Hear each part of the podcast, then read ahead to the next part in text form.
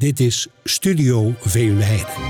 Met een veldreportage uit Studio Veenweide, aflevering 4 MKBA's. Studio Veenweide is een serie van het NOBV, het Nationaal Onderzoeksprogramma Broeikasgassen Veenweide. Een graadmeter voor de gezondheid van weidelandschap is de aanwezigheid van de grutto.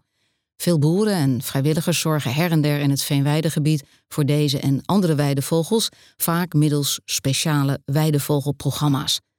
Ecoloog Dick Melman neemt mij mee naar een ja, toch wel merkwaardig stukje land onder de rook van Haarlem, waar middenin een weiland een plas ligt, waar het water zo'n 10 tot 20 centimeter diep staat.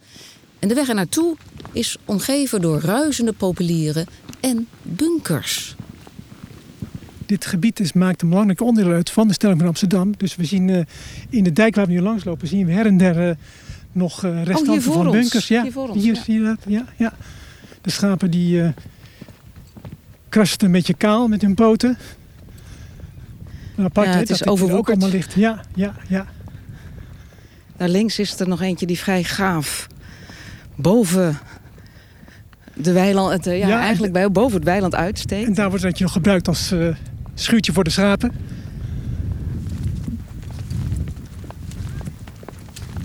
Amsterdam is dus ook de reden dat, dat heel veel grasland hier nog grasland is. We lopen hier nu uh, op de grens van Haarlem.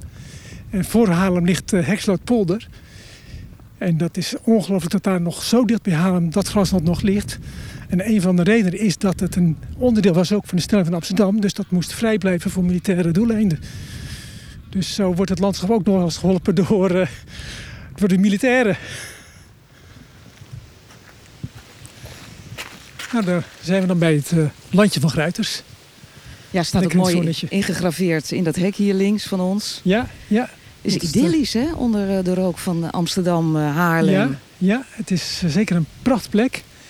Er zijn ook hier uh, enthousiaste mensen die het beheren als vrije tijdsbesteding. Want die zijn er trots op, omdat er uh, ja, zoveel te zien en te beleven is. Het is voor uh, en andere mensen in de buitenomgeving is het gewoon een plek om zondag of andere dagen van de week graag naartoe te gaan eventjes. Het ruisen van de bomen is te horen voor de luisteraar. Beschrijvend eens wat zich om ons heen ja. zich openbaart. Ja, we staan hier uh, op een, eh, een, dijkje, zeg maar, aan de voet van een dijk. En die is ingeplant met uh, populieren. Die horen we nou ruisen. En dan zien we het landje liggen. Het landje is meer plas dan land. Ik denk dat uh, ruim de helft, nou nee, een kleine helft is water en ruime helft is nog land. Dat is niet altijd zo geweest. Dat is in de loop van de tijd ontstaan. Uh, maar aan dat die nattigheid uh, ontleent het nu wel zijn aardigheid. En als je dat ziet, dat landje nu, dat is nou ja, lang, zo'n meter of 400 eh, of 300. En breed een meter of 50, 60, 70, dat verschilt een beetje. Maar ja, de weidevogels vinden dit natuurlijk fantastisch. Dit is toch de hemel voor hen? Ja, dit is, dit is prachtig. En daarmee ook voor ons. Een uh, oeverlopertje gaat er langs. Hij vliegt daar. Die is nou op doortrekken. Zien, nou landt hij. Ja. Uh, het is de hemel. Ja, uh, voor Haarlemers is het ook prachtig. want ze broeden hier niet. Maar als ze terugkomen uit de winterverblijf, dan dan komen ze hier graag een week of zes uh, uh, bijkomen van hun lange reis. Voordat ze naar de omgeving uh, zich verspreiden om te gaan broeden. En dat begint al nou, eind februari, begin maart dat ze hier komen. Tot, tot, tot zo'n beetje begin april. En dan zitten ze hier met z'n ja, 100, 200, 300, 400. Wisselt een beetje per dag. en dat is dan voor heel veel Haarlemers is dat, is dat gewoon een pracht aanleiding om het voorjaar te begroeten in de vorm van die grutto's. Dus daar wordt van genoten. Daar lopen heel veel mensen omheen. En wat nu zien we er niet zoveel. Een paar wilde eenden, een paar krakke eenden, een paar meeuwen, meerkoeten. Net vloog er nog zo'n uh, oeverlopertje voorbij. Uh, witgatjesvleer. Dus, dus er zit nu ook wel wat, maar in kilo's niet zoveel. Uh, maar uh, de mensen genieten daar enorm van. Uh, en en uh, zit ook in het vroege voorjaar zit ook heel veel wintertalingen. Nou, die kennen heel veel mensen niet. Prachtige kleuren. En die zijn over verwonderd. En, en Tureleur vind je hier ook, denk ik? Die komen er ook een paar aantallen, ja zeker. Ja, ja kluten heb ik niet genoemd nog. Maar kluten, die broeden hier ook best wel grote aantallen. Die, die eilandjes die je daar ziet liggen, die zijn er speciaal voor aangelegd. Dus midden in het zakkende eh, land zijn een paar eilandjes gecreëerd door die beheerders nu. En daar broeden ze op. En dat gaat goed. Ze moeten wel goed opletten dat de vorst er niet bij komt. Dus er wordt wel goed naar gekeken. eigenlijk als je dit land had gezien op kaarten van een jaar of dertig terug... was het gewoon nog grasland. Maar sinds een jaar of twintig is het de vogelaars ontdekt. En de waarde zat er niet zozeer in het grasland, maar vooral in de nattigheid. En die is, die is alleen maar toegenomen. En, en hoe dat nou precies gekomen is, dat weet eigenlijk niemand. We hebben dat proberen uit te zoeken. Het wordt elk jaar nog natter. Maar waarom het zo nat wordt, niemand die het weet. Als je daar bijvoorbeeld kijkt, hè, uh, midden in het plasje staat, staat een hek, zo'n merkwaardig hek. Ja. Dat, is, dat was een voormalig pad door het weiland heen, met een afscheiding tussen voor en achter. Dan denk je, wat doet dat hek daar? Ja, dat, dat, je kunt er nog lopen. Dus er loopt nog een stenen pad hier waar je op kunt lopen, onder water dan. Maar het zakt. Maar vaak worden afspraken gemaakt met agrarische ondernemers om hun weiland, hè, eh, om er een mooie plasdras te creëren. Ja. Eh, en daar moeten ze soms ook moeite voor doen, zeker in uh, droge zomers. Maar hier ligt het er als vanzelf. Ja, het is, het is vanzelf ontstaan en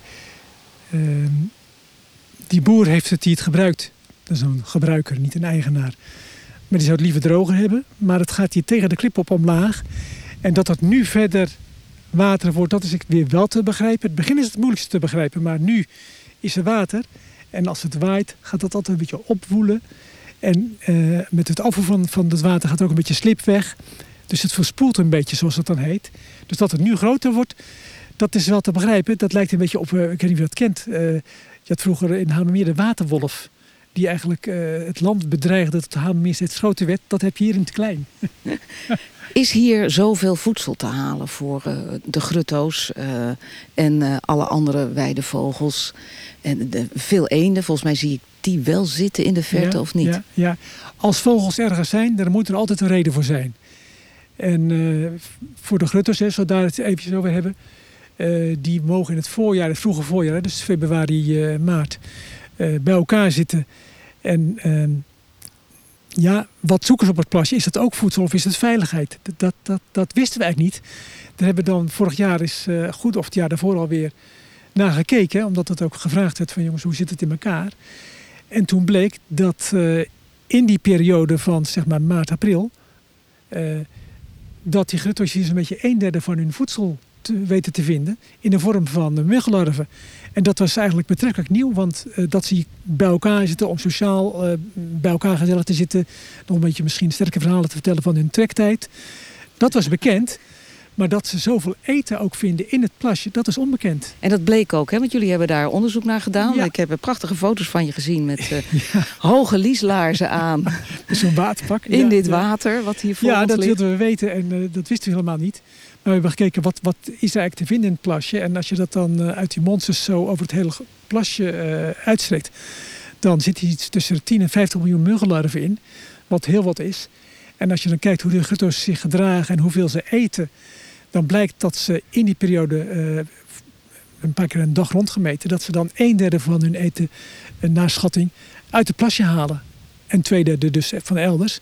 Maar in ieder geval een substantieel deel van hun voedsel. Ja. Die grutto, hè? die grutto is, is de graadmeter voor alles, zegt men altijd. Waarom? Waarom is die grutto en de aanwezigheid van die grutto toch zo maatgevend? Ja, dat is een hele goede vraag. Daar draait eigenlijk alles om. En uh, het antwoord op die vraag bepaalt van, van wat we willen doen en waarom grutto's belangrijk zijn. Uh, het feit dat ze aanwezig zijn geeft aan dat ze het naar hun zin hebben, dat ze er kunnen leven, dat er voedsel voor hun genoeg is. En daar draait het om, er moet, moet voedsel genoeg zijn. Uh, en wij zijn het land waar 90% in broedt. Dus als ze het hier al niet vinden, dan is er geen plek meer over. En genoeg eten voor ons is het heel makkelijk. En dan gaan we naar Albert Heijn of naar de Spar. Nou, dan heb je weer een boodschappentas vol.